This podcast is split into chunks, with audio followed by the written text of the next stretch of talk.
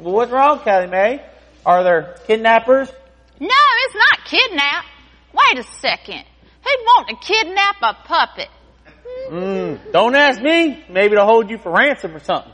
Do you really think so? I wouldn't doubt it. I'm sure you're worth a lot. Oh no, I have to hide. Here, Callie Mae, hide down here. I'll keep a lookout. None of these people look like criminals, Callie Mae. What did he look like? Who? The kid, er, puppet napper. Oh, the one who was, wait a second. There wasn't any puppet napper. There wasn't?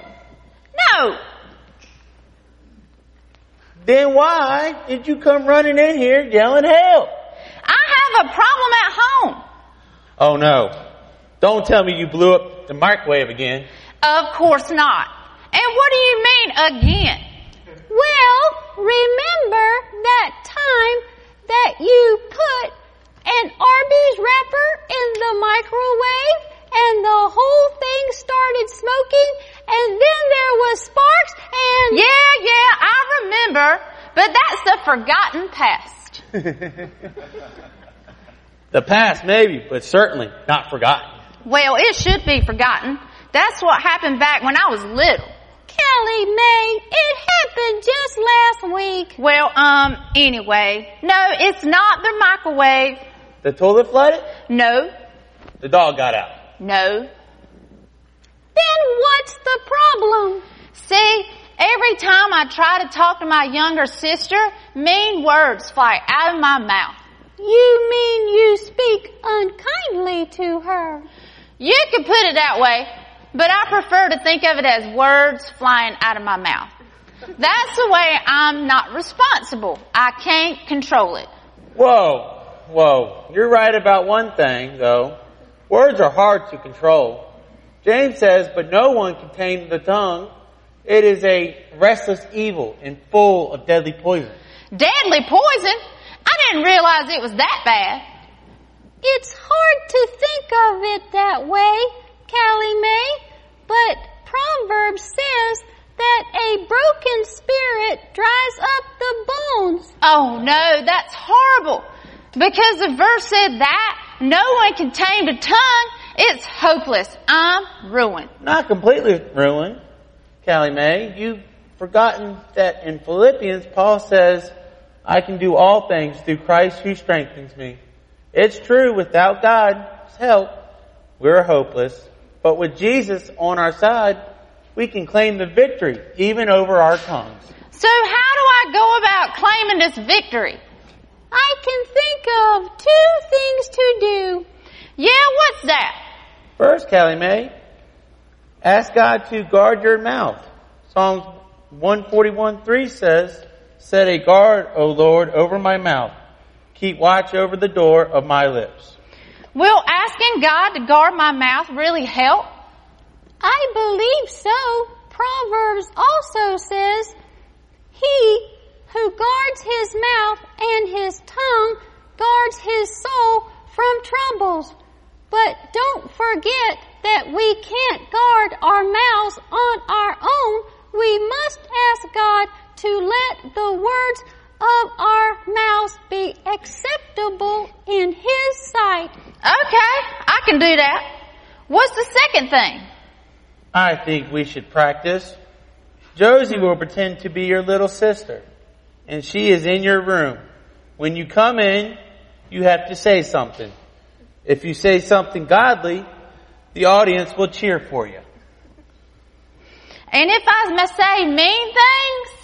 Then the audience and I will say boo. Mm. Okay, let's try it. Alright, is everybody ready out there? Right. Cheer if Callie Mae says nice things, but boo if she says mean things. Okay. Let's see how I do. This is not easy. You little hoodlum!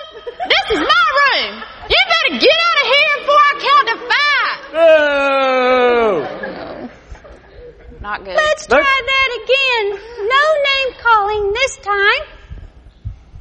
No name calling? I'll try. All right, Callie Mae, we can do this. Let's see.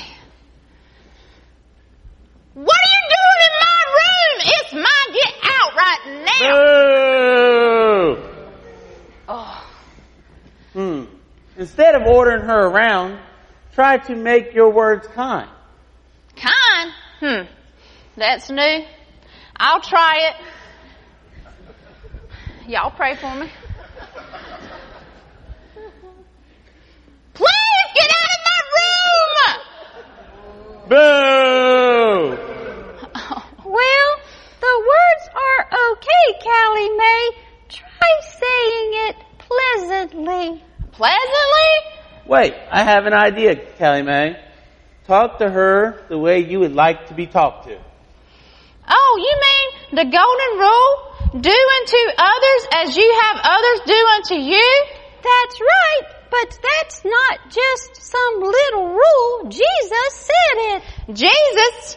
You mean Jesus wants me to talk to my sister kindly too? You bet. You remember that verse in James that I told you about? Uh huh. Well, the next verse says that with our tongue we bless our Lord and Father, and with it we curse men who have been made in the likeness of God. What is that supposed to mean? Everybody was created in the likeness of God. When we speak to them me, it's like we're talking to God that way. Jesus says that whatever we do to the least of them, we're doing it to Him. That's pretty serious. I think so. Okay. I think I'm ready now. Alright, let's try this again. Okay, I think y'all need to pray a little bit harder this time. Alright, here we go. Josie, what are you doing in my room? Don't you remember I like to have my room all to myself? How about coming out and we can play Uno together? Yay! That was awesome, Callie Mae. You really think so? I really do. It wasn't so hard, was it? Nope. Once I tried to speak to her the way I'd like to be spoken to, it was easy as pie. Uh oh. What now? Um, Callie Mae? well, I've forgotten. Forgotten what? Well, I was heating up a piece of pie in the microwave. I don't like the sound of this. Well, I forgot that pie pan was aluminum. And well, you know, aluminum is sort of a, um, a metal. Well, our microwave is sort of acting funny. Oh no, Callie Mae, not the new microwave. Yep. You want to come help me fix it? Not really. Whoa, whoa, but you said to do unto others as you have done to them. Okay, okay, you're right. Let's That's go right. look at this Let's look at the microwave. Thank you. Bye everybody. Bye-bye. It's pecan. Wow, we can learn a lot from those guys, can't we? Our children are being dismissed to their room over to my right, your left, as they come. Give them a, give them a hand as they come across and head of the class, would you? We're thankful for our children and we're thankful for those who minister to them and teach each Sunday. We're blessed. Thank the Lord.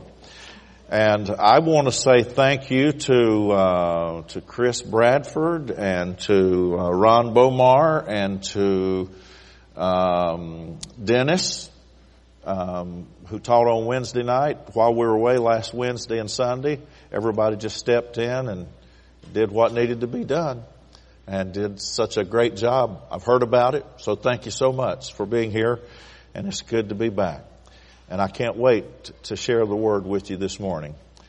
I hope you are willing to think with me a little bit this morning. Will, that strain anybody or hurt anybody's feelings if, if we have to think a little bit this morning? It might. You're telling the truth. Uh, you know, typically we don't like to think. We don't like to grapple with things sometimes. And uh, what I'm going to share with you this morning will at least require your attention uh, for a while as we go through this. And I think you will see that the Lord will speak to our hearts. And I believe you will have more confidence in the Word of God when we finish today than you had before. I think what we're going to share with you will strengthen your faith in the Word and help us understand that God's Word is true and we can take it to the bank. And it's logical. It, it really does make sense uh, in a lot of ways. So, um, I have entitled this message, um, Are Diamonds Really Forever? Have, how many of you have ever heard the phrase, diamonds are forever? Sure, everybody's heard that. And so I decided to take that as a title today uh, in the form of a question, are diamonds really forever? And we're going to answer that a little bit later in the sermon because to be honest with you, I kind of felt like they were. Uh, but as we're going to see before we finish today, they're not, as it turns out. So uh, we'll get to that just a little bit later. I think really more than any other thing, I, I wanted to attach this title so in the weeks and months and and hopefully even years to come, you'll have a little handle by which to recall the sermon this morning and um, have your faith um, restored and encouraged and built up in the days to come. A few moments ago, the choir was singing the song, I Believe It All. I want to read just a few of those words to you as we begin this today. The choir was singing, I believe that Jesus' blood has washed away my sin. I believe the Spirit keeps and guides me from within. Oh, I believe my soul is safe, and when I hear the call, I'll rise to live beyond the grave. Oh, I believe it what? All. I believe it all. From Genesis to Revelation, I believe it all. Now, I will, I would share with you today, and I, you've heard me say this before, so I don't think it's a surprise, but we're living in a time when people's faith and confidence in the Bible, uh, quite honestly, is very suspect.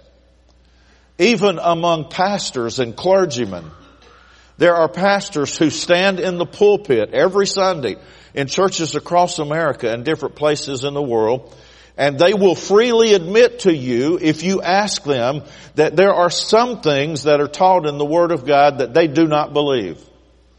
Years ago, years ago, when I was, well actually when I was much, much younger, and when my dad was my pastor, I remember him sharing a set of uh, uh, results of a survey and statistics, and it went kind of like this the numbers of pastors who were surveyed who did not believe in the virgin birth were something like 80 to 85 percent. The numbers of pastors who did not believe that Jesus actually died and rose from the dead was a figure very similar to that. Now that's pathetic. As a matter of fact, my, my personal feelings are this. If a man doesn't believe what the book says, why don't you get out of the pulpit and do something else and let somebody who does believe what the word says get up and talk about it. Amen? That's, that to me is a no-brainer. I, nor you, have the right to take portions out of the Word of God and say, well, I don't believe that. Now, I, I, believe all the rest of it, but I don't believe that part. Well, who gave you or me the right to select certain passages of Scripture and say, I don't accept that part, I don't believe that part? That's, that doesn't make any sense, does it? Because if we use that as our bar, if we use that as our standard, then anybody can take anything out that they don't particularly agree with and say, I don't accept that part, but I'll accept the rest of it. Well, I want you to know today, I believe it all. Amen? I hope you believe it all. If you do believe the Bible, the Bible is true from beginning to end, would you say amen? amen? Well, I guess I'm in good company today. That's comforting. Turn with me in your Bible, if you would, to First Peter, or excuse me, Second Peter, Second Peter chapter 1. We're going to read in just a moment but I'm going to share some things with you. In the beginning, God created the heavens and the earth. I believe that. Do you? I believe that God created man in his own image, after his likeness, That man had fellowship with God. That man walked with Him and talked with Him. That man is of great value to God. That man sinned, deliberately disobeyed God. That mankind is now lost. That he needs a Savior in order to be reconciled to God. Anybody in agreement with me there? Amen. The wickedness of man increased. Sin ran rampant upon the earth. God was not pleased and chose a man to build an ark whose name was Noah. And he preached for 120 years. Only Noah and his family survived. No one else believed. And the earth has since been repopulated by Noah and his family. If you believe that, say amen. God chose another man, Abraham by name. God said to him, get out of your country, leave your family, go to a land that I will show you. Here's what God promised Abraham. I will make you a great nation. I will bless you. I will make your name great. You will be a blessing. I will bless those who bless you and I will curse him who curses you and in you all the families of the earth shall be blessed. Do you believe God did that for Abraham? Say amen. Abraham had a son named Isaac. Isaac had a son named Jacob. Jacob's name was changed to Israel. He had 12 sons. There we have the children of Israel. The Old tells them, the Old Testament tells us their story from the book of Genesis all the way through Malachi, and I believe every word of it. Do you? There was deliverance from Egyptian captivity led by Moses, and I believe that actually happened. There were conquests in the promised land led by Joshua. There were men and women whom God raised up repeatedly to bring God's people back to Him after they had sinned. They were called judges. For about 400 or more years, God used that system to guide and give direction to His people. And then there was a period of the kings, Saul, David, Solomon, and many others. God sent prophets like Isaiah and Jeremiah who spoke at God's bidding. I believe everything the prophets have said. Do you? Jonah didn't want to go where God asked him to go and he ran away. God prepared a great fish who swallowed Jonah, who vomited him up on the shore, and all of a sudden Jonah was willing to go. I believe that actually happened. Do you? I believe there was a great fish that God prepared, just like the Bible says. God sent these prophets and Jeremiah and all the others with a great message of salvation and help and sometimes warning to them. God spoke many times through the prophets about what was to come. We call that prophecy. He spoke in great detail, for example, about the coming of the Son of God, the Lamb of God, who was to take away the sins of the world. And here's what the prophets had to say about this Jesus who was to be born. He would be born of a virgin. Now you think through that, what that actually means, but I believe it happened.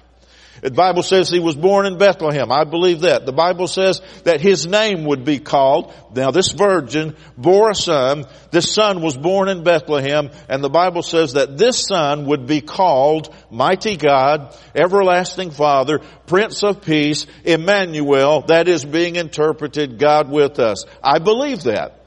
I believe that that Savior, Jesus, when the fullness of time had come, He healed the sick, He raised the dead, He opened blinded eyes, He unstopped deaf ears, He cast out demons, He walked on water, He multiplied the loaves and the fishes, He calmed the storms, and He taught the people. He revealed to the people the love of God and the will of God. Do you believe that? Every miracle that's recorded in scripture, I believe is true. I believe it actually happened. This man, Jesus, willingly went to Calvary's cross for us, was crucified, put in a tomb, rose from the dead, appeared to many, hundreds in fact, gave commandments to his followers, and was ascended into heaven, where he now sits at the right hand of God, having promised to come back to this earth again, having promised to come back to this earth again, having promised to come back to this earth again. I believe it. Do you believe it? We're going to read about that in our text today. I don't usually read that much of my sermon, but I figured it was a whole lot quicker to do that than the SciFog for, for an hour. That took about five minutes. So here we go. Second Peter chapter 1 beginning in verse 16. 2 Peter chapter 1 beginning in verse 16. We're going to be talking for a moment about the Bible. The apostle Peter says, for we did not follow cunningly devised fables. You know what a fable is, right? Story. Made up something. For we did not follow cunningly devised fables when we made known to you the power and the coming of our Lord Jesus Christ. But we were eyewitnesses of His majesty. He's making reference to the time where He was there on top of the mountain and Jesus was transfigured.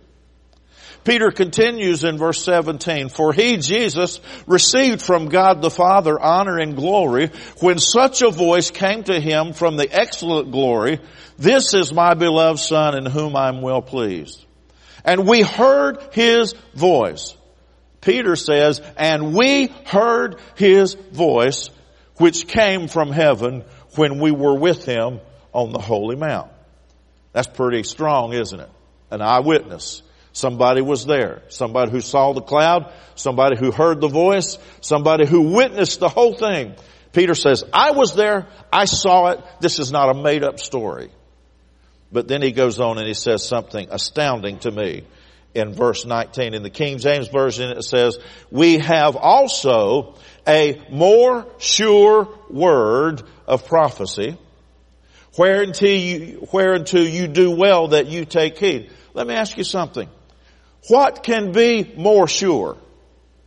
What can be more sure than what you saw with your eyes and you heard with your ears? What can be more sure than that? The Word of God. That's what he's saying. Sometimes you can't believe what you've seen and sometimes you can't trust what you've heard, but you can always trust the Word of God. That's what he's saying. We have a more sure word of prophecy that's the King James Version, and the New King James Version says it this way. And so we have the prophetic word confirmed. In other words, prophecy has been fulfilled. You can take that to the bank. You can trust that. That's a testimony that the Bible is inspired. Inspired, fulfilled prophecy is the, the strongest proof I know that the Bible is true. So many things have been prophesied by the prophets in the Old Testament that have now come true that I think a person would have to be blind or foolish or stubborn or something to reject all the proof that's there. You can trust the Bible. Now the reason I'm sharing this with you is because we're going to move forward now to chapter 3 and we're going to talk about some of the things that the Bible has prophesied concerning the last days. Chapter 3. Beloved, I now write to you this second epistle. Obviously, First Peter was the first epistle. Second Peter is what? You guys are listening. Thank you. But now I write to you this second epistle in both of which I stir up your pure minds by way of reminder that you may be mindful of the words which were spoken before by the holy prophets. Now I want you to know here, a lot of people have the attitude with the Bible, well I read the New Testament, but I'm not going to read the Old Testament because that don't matter anymore. I'm going to tell you it matters greatly. But when Jesus was walking this earth and all the disciples were walking this earth, that's the only Word of God we had, was the Old Testament. The rest of it came along after Christ. The, the Gospels, the record of His life, the, the book of Acts, the record of the early church, the epistles sent by the apostles. We have that as the New Testament. It didn't exist then. And Peter is saying that Word of God, that prophecy that was given, that's extremely important that you may be mindful of the words which were spoken before by the holy prophets and of the commandment of us. That includes us, he says, the apostles of the Lord and Savior, knowing this first. Old Testament and New Testament point to the fact that scoffers will come in the last days. How many know what scoffers are? Nobody's raising your hand. How many do not know what scoffers are? Okay, some don't know what scoffers are. Here's what it is. You ever, you ever seen one person make fun of another person? Call them stupid. You don't know, Danny, that's, that's crazy. You believe, you Christians believe in all this stuff. What's wrong with y'all? You don't even have a brain? That's a scoffer. A person who says that the Bible is phony, that the person can't, that the Bible can't be believed, that you're wasting your time going to church, that you're a fool for paying tithes, that all the things that we're taught in scripture that we should do, that we are ignorant and because we believe the Bible is true. Listen, I, I know it's, uh, I know it's a, it's, well, I don't know other than what I referred to in the Bible with the book of Jonah. I don't know anybody that's ever been swallowed by fish and vomited up on land and lived. Do you?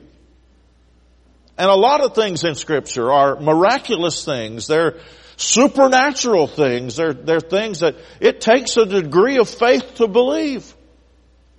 But the proof is so great that we choose we're going to accept by faith things which may even seem strange to us, I'm going to tell you, I'm going to believe the Bible. I'm not going to take things out of it that I don't particularly like. I'm not going to say, well, I believe this part, but I don't believe that. But we don't have that right. So I've just made up my mind. Whatever the Bible says, I'm going to accept it. I'm going to believe it. And, but there are some people who are scoffers. Jesus is not coming. There are preachers who don't believe Jesus is coming. It's a shame. And those of you who believe the Bible and really believe it all, like we've been singing about and talking about, you will be made fun of and you will be scoffed at by some people. They will say you're crazy. The Bible tells us, yeah, they're scoffers. Scoffers will come in the last days walking according to their own lusts. And now there's a word we need to talk about for just a minute. When we see lust, most of us think probably of sexual lust. The word, the word lust simply means desires. So we could loosen that word up a little bit. It would be helpful for us here. These people are walking according to their own lust, their own desires, their own opinions, and they're saying, where is the promise of His coming? You guys at, at church, y'all been singing Jesus is coming soon for 50 years and he's not here yet. Nah, nah, nah, nah, nah, nah. You know what I'm talking about? That kind of attitude? You all are crazy. That's a scoffer. And the Bible says there are people who will say, where is the promise of his coming? For since the fathers fell asleep long ago, all things continue as they were from the beginning of creation. You guys talking about Jesus is coming and he's going to do this and he's going to do that. You all are just full of hot air. That's a scoffer. But the Bible goes on to say about the scoffers, for this they willfully forget. They willfully forget this, that by the word of God, the heavens were of old, and the earth standing out of water and in the water, by which the world that then existed perished, being flooded with water. But the, we all read about the flood in the Bible, right? We understand Noah and what happened there and the people who were saved and why God did that and all. Verse 7 says, But the heavens and the earth which are now preserved. Now, God destroyed the earth one time by flood. Now remember, I believe it all. I believe it all. So I've got to believe in the flood and Noah and the ark and his eight sons and daughters and all the family, the eight people who were there on the ark, they were all saved. They were all spared. Everybody else died. I believe it all. Anybody with me? And so since that, the Bible promised that never again would he destroy the earth by flood. Did he not? And what did he do as a sign to show them and to promise them that would never happen? Put a rainbow in the sky as a reminder to them. Every time they saw it, they would know you don't have to sweat that again. He's never going to destroy the earth by flood again. But it never says the earth is never going to be destroyed. It's just not going to be by water. Even in this passage right here, the Bible says, but the heavens and the earth, earth, which are now preserved. Now let's stop right there. Oh, how quickly and casually we just read through scripture and we miss everything it says. Did you know that right now the earth is preserved?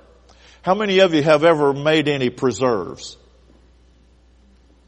Canned preserves, fruit, even vegetables. I know vegetables aren't preserves, but you can things. You preserve them by the process. Now, let me ask you this. How many have ever gone to the pantry after you preserved some things and you found wasn't one of them that wasn't preserved like it should have been. And it, it didn't work in that particular case. and those green beans are black or that meat smells or something that's supposed to be preserved, but it wasn't. To preserve means to, to keep something in, in good shape, keep it functioning, keep it good. Well, the Bible says the heavens and the earth are now preserved by the same word. Remember the rainbow and what God said "We'll take care of things? He says that the whole earth is now preserved by that same word, but are reserved for fire until the day of judgment and perdition of ungodly men. Now, how many know what it means to reserve something? That's two different words. To preserve something is to keep it, keep it whole, to keep it sound, keep it good. To reserve something is, well, it's no secret. Most of you know that Joy and I were away on vacation last week. Before we went, we, we reserved motel rooms we reserved a rental car to drive, and we reserved a couple of nights on a cruise ship. We reserved those things. That, that's futuristic, right? Before we ever went, we made plans for that. We reserved these things because we knew they were about to happen. We had to make arrangements to make those things happen. To preserve something is to keep it in good shape like it is. And that's what the Lord is doing with the earth right now but the Bible says that it is reserved, reserved for fire until the day of judgment and perdition of ungodly men. You get the difference? So there is a reservation for this earth. Am I right? There is something that God has planned for this earth. He has reserved this earth according to this for fire until the day of judgment and perdition of ungodly men. In other words, it's not going to happen until it's His time, but He's got something reserved for this earth and for ungodly men. Tell me amen if you believe it. And then the Bible says in verse 8, but beloved, do not forget this one thing. Now there's scoffers out there who will mock and make fun of you. Beloved, do not forget this one thing, that with the Lord, one day is as a thousand years and a thousand years as one day. You know, the Lord's not sitting around watching His watch like we are. Time doesn't make much difference to Him in a lot of respects. The Lord is not slack concerning His promise, as some count slackness, but is long suffering toward us, not willing that any should perish, but that all should come to repentance. In other words, the Lord is not all wrapped up in calendars and watches like we are.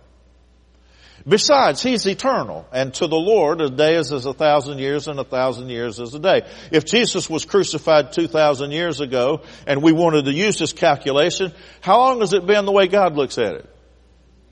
Two days. It's not a big deal to Him. And so the Bible says as far as the time factor is concerned, that the Lord is not, is not willing that we would perish, but is long suffering toward us. Let me ask you this question. Think with me for just a moment. How, and I'd like for a show of hands, please. How many of you, if the Lord had come 20 years ago, if the rapture had happened 20 years ago, how many of you would have been caught unprepared and unsaved and would have been lost? Look at the hands. So the Lord is long suffering toward us, not willing that any should perish, and He's giving us more time so that more people can come to the Lord, so that more people can be spared from that awful place called hell. He's waiting and waiting and waiting because he loves people. That's what the Bible says. He's long suffering toward us, not willing that should any should perish, but that all should come to repentance. But there is an end to his mercy and his waiting. Right? So then we go to the next verse, verse 10, which says, But the day of the Lord will come as a thief in the night. The day of the Lord will come as a thief in the night, in which the heavens, listen, this is heavy language, and I'm going to spend the rest of our time on this, but I want you to think with me. The day of the Lord will come as a thief in the night, in which the heavens will pass away with a great noise. And the elements will melt with fervent heat. Both the earth and the works that are in it will be burned up. Therefore, since all these things will be dissolved, What manner of persons ought you to be in holy conduct and godliness, looking for and hastening the coming of the day of God, because of which the heavens will be dissolved, being on fire, and the elements will melt with fervent heat. Nevertheless, we, according to his promise, look for new heavens and a new earth in which righteousness dwells. If you would read that over and over and over and meditate on that, it would, it would do you good. For the last two weeks, I guess, I have thought of not much else but this passage of scripture. I have researched, I have read, I'm going to share a lot of things with you over the next few moments. I, I am just about sick to my stomach at the, the little weak preachers who want to take this out of the Word of God and tell us it doesn't mean what it says.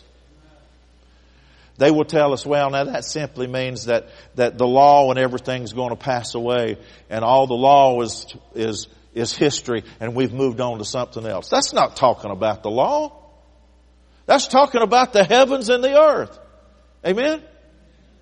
And if we didn't have but just these verses right here, it might cause us to kind of scratch our head a little bit and wonder and guess and some little bit of doubt might be, is that really what he meant, is meant to say? Is that really what's going to happen? Is that really what God has reserved for this world?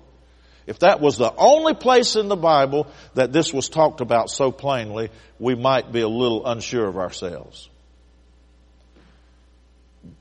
But I'm, I'm getting ready to blow your mind with what the scripture says about this subject. I'm going to tell you, it is not a novel idea in scripture. It's not some little, little message that's squirreled away in a corner somewhere.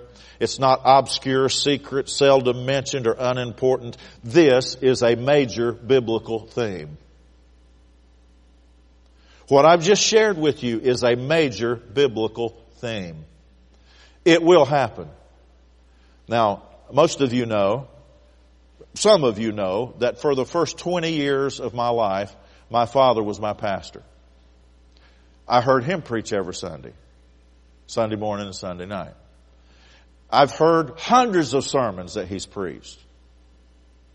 And I can honestly say that of all the sermons he's ever preached, the one that sticks in my mind the most comes from this passage of scripture right here. I have never forgotten that sermon. Some of what I'm going to share with you today, he's the one that kind of opened the door for me to begin to investigate that over 40 years ago. And I want to share with you today, and I, I, get, I say that today to give him the credit because he's the one who, who got me thinking along these lines and on these terms. And boy, the more I studied and the more I researched, I thought this, why couldn't anybody see this? How can it be that anybody could deny this? As we're going to see in scripture. Now remember, we spent just a few moments ago in the book of 1 Peter chapter 1 verses 16 through 21 talking about the trustworthiness of the Word of God. The trustworthiness of the prophets. If you, if you got that with me, would you say amen? Okay, we're on the same page. I'm going to ask you to follow me, take a trip with me through the Word of God for just a few moments. The scriptures will be on the screen. Isaiah 65 verses 17 and 18. For behold, I create new heavens and a new earth. And the former shall not be remembered or come to mind. But be glad and rejoice forever in what I create. Now, I, I've got to be honest with you. I've read the Bible through several times, and when I read this this week in preparation for this sermon, I couldn't believe what it was reading. I would almost think that he, he just slipped that in there this week. I don't ever remember seeing that before. Oh yeah, I remember the part about the new heavens and the new earth. I even remember the part about the former shall not be remembered or come to mind. But I don't ever remember reading that part about what's to happen in the future, but be glad and rejoice forever in what I create. I want to tell you today, if you're a child of God, a born again believer in Jesus Christ, you have no fear or dread of what we're talking about today.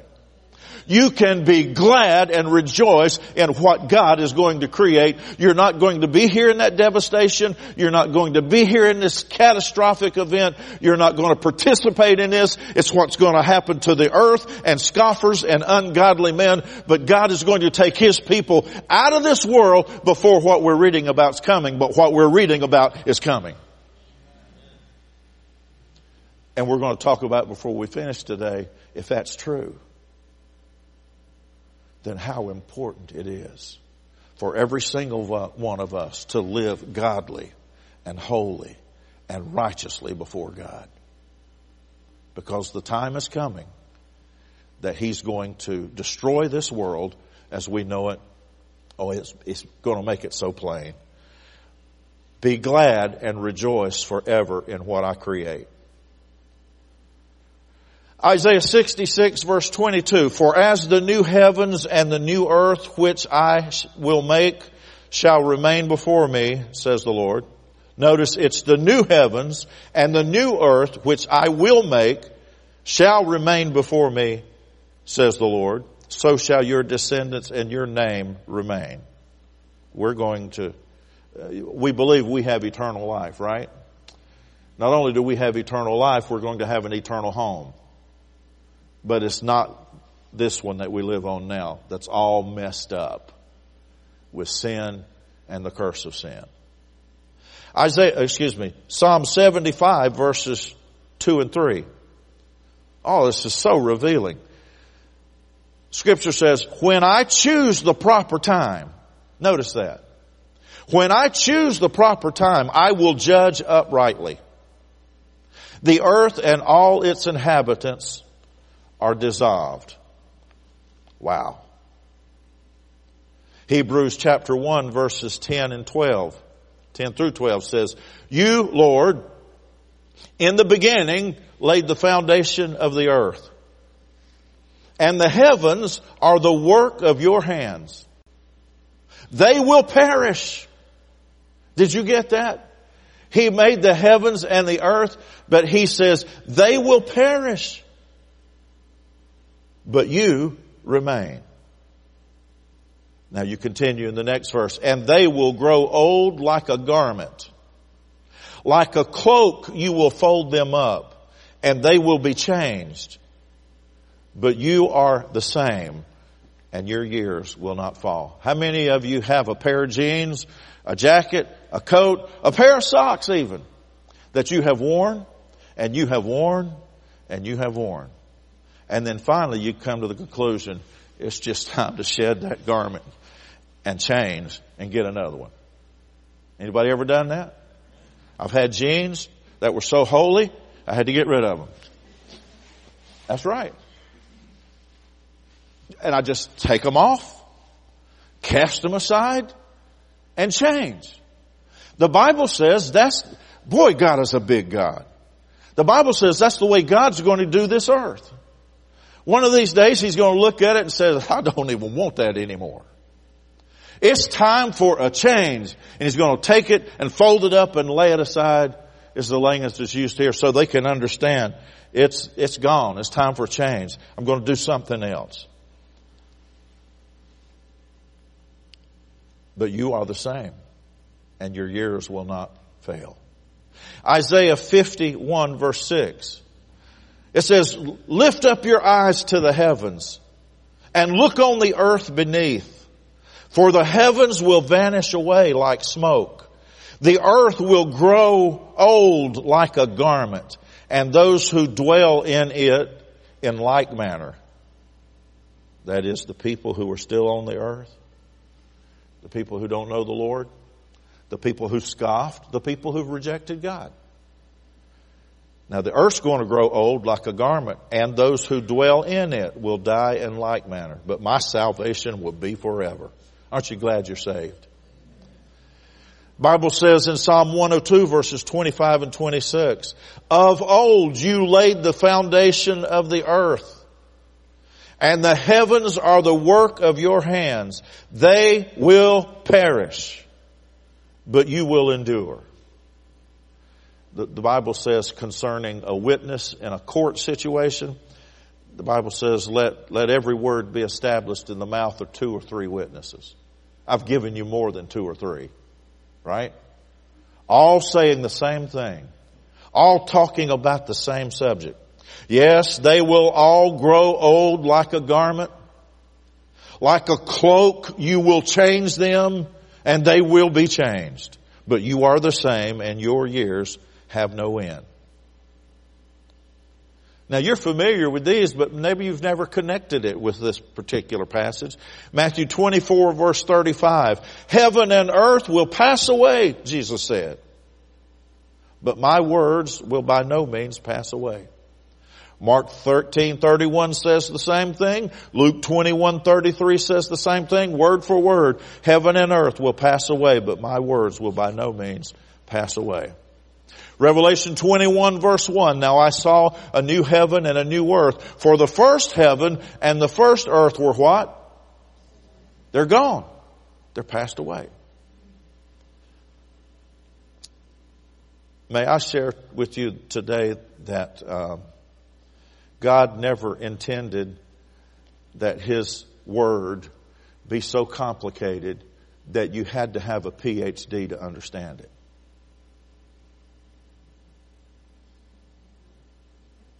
Amen. No, that's not what God intended. God intended us to be able to read His Word and get the message and understand what He was trying to, to have us understand and know about the future. You don't have to be an expert. You don't have to be someone who's gone to seminary. You don't have to be someone who is a preacher. All you need to do is love God and read the Bible. And the Bible says that the Spirit of God will teach you and guide you. Joy and I had the opportunity while we were gone to stop in Charleston, South Carolina.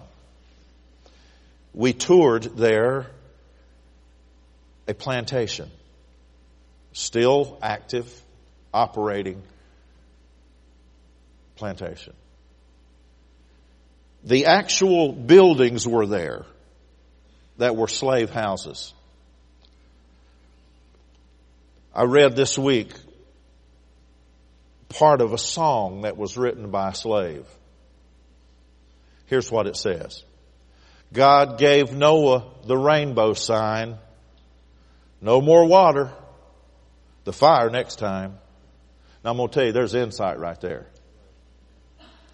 Just plain and simple from somebody not theologically trained.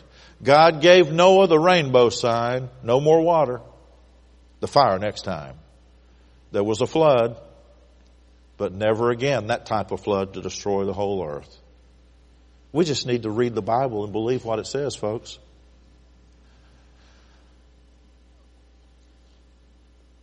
The most abundant element as you read this passage we have read there, you'll see the word element there. A couple of different places. In verse 10, the Bible says, the heavens will pass away with great noise and the elements will melt with fervent heat. Again, later in verse 12, the Bible says, the heavens will be dissolved being on fire and the elements will melt with fervent heat. And this is what I remember my dad pointing out when he was preaching this same passage over 40 years ago that has stuck with me ever since. Did quite a bit of research the last few days. And I hope I can explain this to you so you can understand it because my mind doesn't click in these terms. But I want to share with you that the most abundant element you studied elements in school, right? Elements are the building blocks upon which the whole earth is built. Elements. The most abundant element in the universe. Now let's all get on the same page here with universe. Universe includes the earth and the atmosphere and the sun and the moon and the stars and the galaxies the whole ball of wax. what God created. That's the universe. All of it. We are told that the most abundant element in the universe is hydrogen. The chemical symbol for hydrogen is H2. And hydrogen is a highly flammable diatomic gas. Hydrogen. The most abundant element in our atmosphere. Let's get on the same page there. Now we're not talking about sun, moon, and stars. We're talking about that air that's just above us where the clouds are and the rain is, the atmosphere. The most abundant element in our atmosphere is nitrogen. The chemical designation is N2. It is a diatomic gas making up about 78% of the Earth's atmosphere. That's a whole lot, isn't it?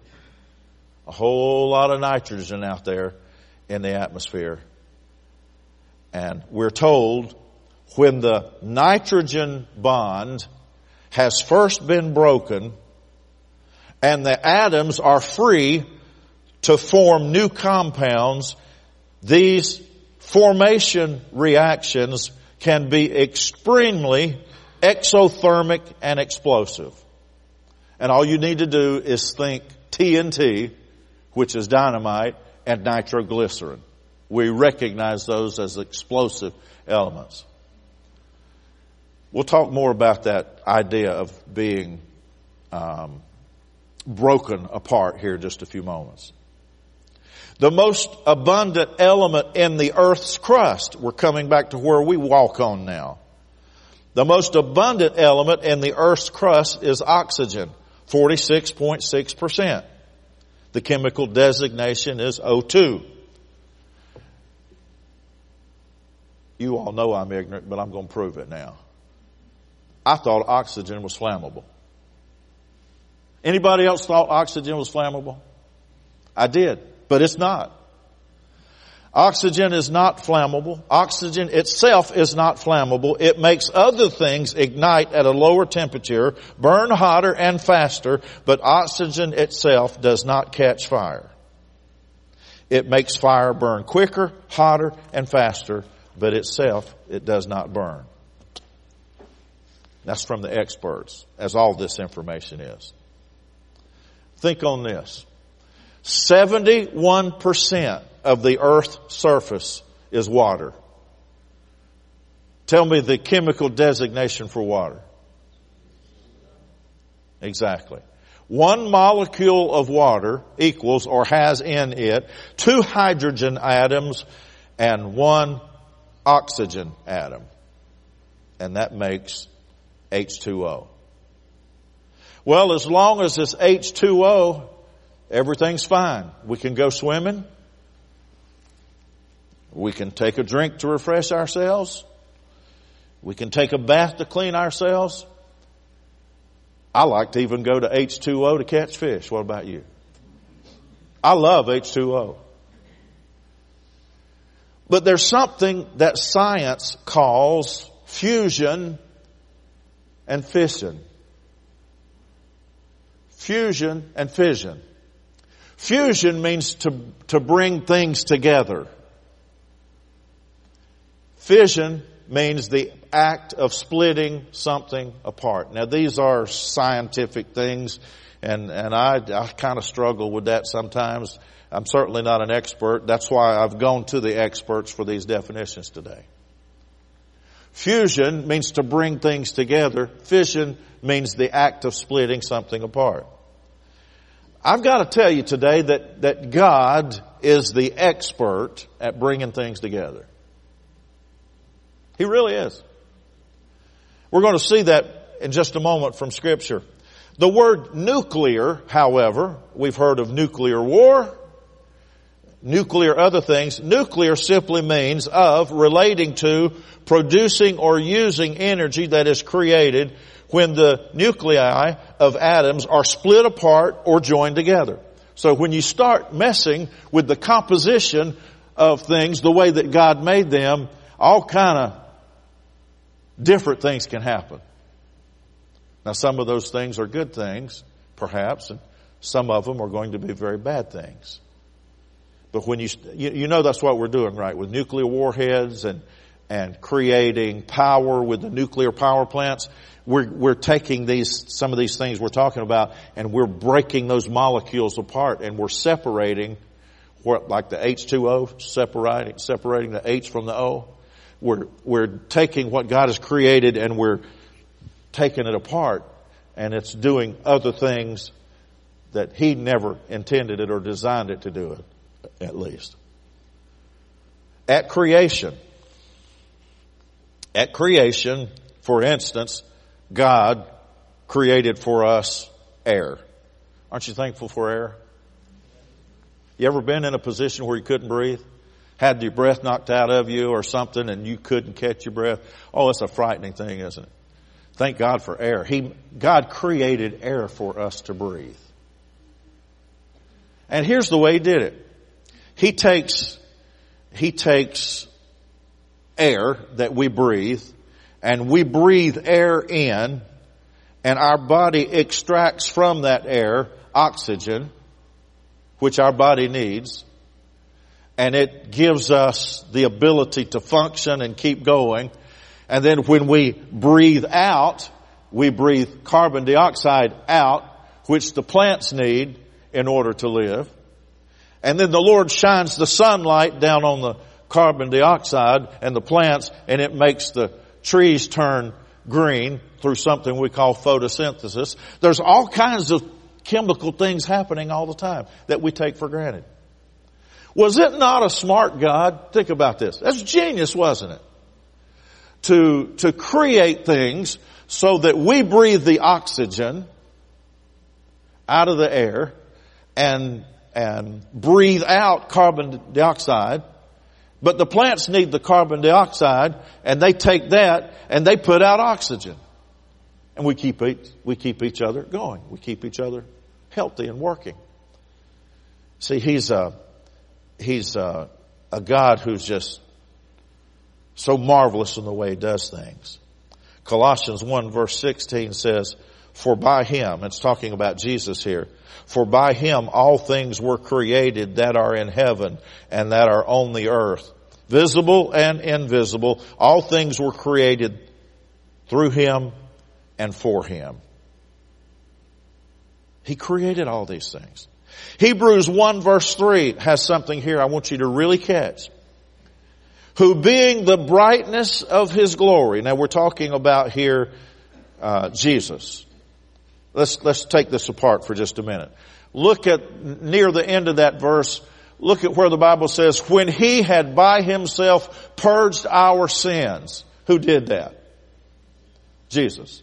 He's the one who hung on the cross. He's the one who shed his blood, right? So we're, we're talking about Jesus when he had by himself purged our sins and he sat down at the right hand of the majesty on high. Is there any doubt we're talking about Jesus? No doubt whatsoever. So the, the first of the verses says, who, talking about Jesus, Jesus is the brightness of the Father's glory and the express image of the Father's person. Now, to understand that we're talking about Jesus, now look what the Bible says, and upholding all things by the word of his power, or we could say, upholding all things by the power of his word. Or we could say, holding all things together by the power of His Word, which is what the next verse on our screen says, Colossians 1.17, and He is before all things, and in Him all things consist, and that word consist there, I looked it up this morning, hadn't done that until, until just this morning. It means, if I were to bring Cheryl up here and, and bring uh, Peggy up here and they didn't know each other, and I would say to them, "Hi, Cheryl. This is Peggy, and Peggy, this is Cheryl," and I would introduce you to one another, and then I would let you sit down and spend some time together, become friends, and get to talking. That's that's the definition of the word consist. An introducer to place together, to hold together, or to be formed. A friendship could be formed there. That's what the word consist actually points to. That's why 17 versions of the scripture word it this way, and He is before all things, and in Him all things are held together. Does that make sense? Of course, we know from common sense, don't we, that God is holding things together. That's not even a mystery to us. We know that, but I want us to see that the scripture actually addresses that and the scripture actually shares that, that he holds things together. Now I had this, I had this kind of a, well y'all know I'm weird anyway. I had this weird vision pop in my mind yesterday morning. Getting ready for the day, standing in the, in the bathroom, washing my face, getting ready, shaving, whatever. And I, I just, in my mind, I honestly saw a golf ball sitting on a tee. And I thought, oh my goodness, that's a, that's exactly what's going on. Because I, I am not a golfer, okay? I've played golf quite a bit through the years. Uh, Joyce's father played golf when I met her and he got me playing golf and all through the years I've, I've got a set of clubs right now in the garage. Hadn't been out for years. But whenever somebody in church says, hey, you want to go play golf? If they don't want to go fishing, I'll go play golf with them. I'm not any good at it, but I've been around a lot of times and we'd be walking down the golf course and we'd, it, you know, it'd be a crowded day and everybody's on the golf course and we'd have to stand there um, and wait our turn because there would be people teeing off. We have to stand there and wait our turn. Then when they get through, they walk off a little ways and we still can't hit because if I hit, I'm going to hit somebody in the head. Sure as the world. So we have to wait for a while for them to get out of the way. And so while we're waiting, we're drinking our Pepsi and our Coke or whatever. And sometimes we'll, you all have done this. Some of you have. We'll walk up on the, on the, the flat area there, the tee box, and we'll put a tee in the ground and put our ball on it and we'll get it ready. Then we'll go back to the golf cart and take a sip of Pepsi, waiting for them to finally get out of the way so we can hit a ball. And so you would see a sight like that perhaps. Your ball is on the ground. It's, it's on a tee, sticking in the ground. It's ready for you to hit, but you can't hit yet. It's not time. Because if you hit, sure as the world, you're going to pop somebody. So you wait. You wait until the time is right, and then you step up to that ball and you take that swing and you hit that thing just as hard as you can hit it when the time is right. And then it dawned on me. That's exactly where this world is right now. I believe that God has this world teed up right now. I believe these are the last days. I know for a fact that what the Bible says is going to happen to this earth is going to happen to this earth. I believe the time is getting short. I don't know how it's going to be. Listen, all God has to do is poke His finger in this ball we call earth and release some of that magma and then take His hand away from it and let all these things separate instead of hold them together and we're going to have the biggest kaboom you've ever seen in your life and scripture is going to be filled, uh, fulfilled as the heavens are going to be burned up and the elements are going to be burned up and all things are going to dissolve and it's going to be the, the biggest, well, it'll be, as far as the earth is concerned, it'll be the biggest thing that's ever happened since creation. And then, that's not the end. And then there's going to be a new heaven and a new earth. And the Bible said, do you know what the Bible said? We read this just a few moments ago. The very first scripture we looked at on the screen, Isaiah 65, 17. Remember, I want to read it to you one more time. For behold, I create new heavens and a new earth. And the former shall not be remembered or come to mind. And what's our attitude about that? The Bible says, but be glad and rejoice forever in what I create.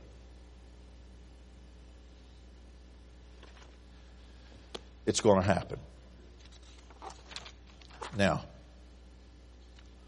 it could be that God's going to, as I say, poke his finger in the earth and let out some of that magma volcanoes or whatever and, and ignite that whole thing. It may not be that way though. It may be that the Lord will touch some man's heart, not even understanding what he's doing, like he did Nebuchadnezzar in the Old Testament, and bring him in to do his bidding it may be someday that the Lord will touch a world ruler and they push that feared button that all of us know about, and there's a nuclear war that initiates this. I don't know how it's going to happen. All I know is it's going to happen. You can take it to the bank. And I'm sorry. I feel sorry for the preachers and the intellectuals who don't believe God's word and try to dismiss this as fear mongering and all kinds of things. I'm going to tell you, God's word says it very plainly and repeatedly, it's going to happen. I also want to remind you that if your heart is right with God, you don't have to worry about it because you won't be here. Which is why, as we close, I want to bring your attention in this particular scripture to the passage as we read here, beginning at verse 11. First, second Peter 3, the Bible says, therefore, therefore, since all these things will be dissolved, what manner of persons ought you to be in holy conduct and godliness? Looking for and hastening the coming of the day of God, because of which the heavens will be dissolved, being on fire, and the elements will melt with fervent heat. I want to read that one more time. What manner of persons ought you to be in holy conduct and godliness, looking for and hastening the coming of the day of God. Holy conduct and godliness. Holy conduct and godliness. Tell me this, does it matter how you live? It does matter how you live. It absolutely does. I think you would agree with me that our world is in a mess. Our country is in a mess. Some of our lives are in a mess. We're going to, as we close this service today, sing this prayer to the Lord. We need His help. We need Him to open our eyes. We need Him to give us understanding we need to take the Word of God seriously. Would you stand with me?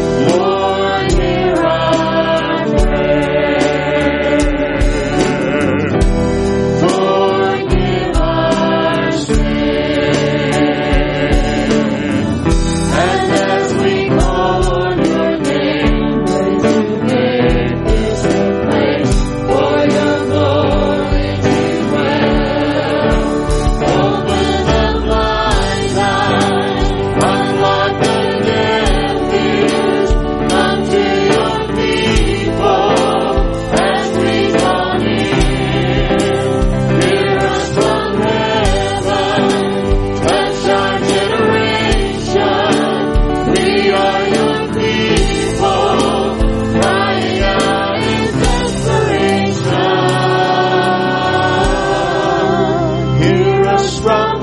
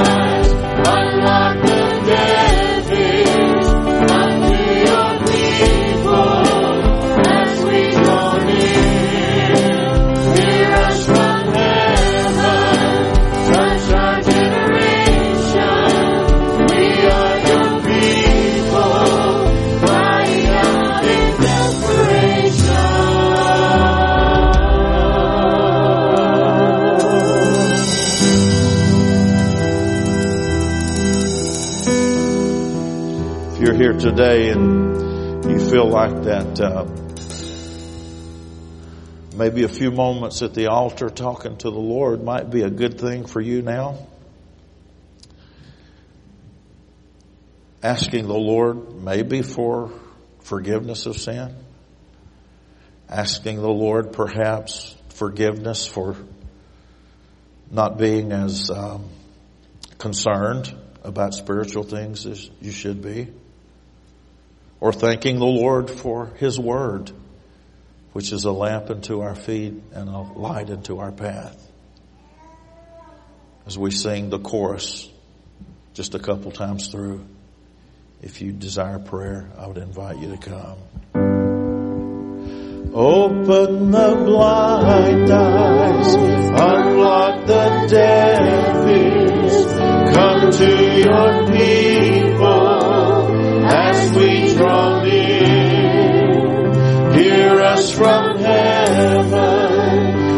charge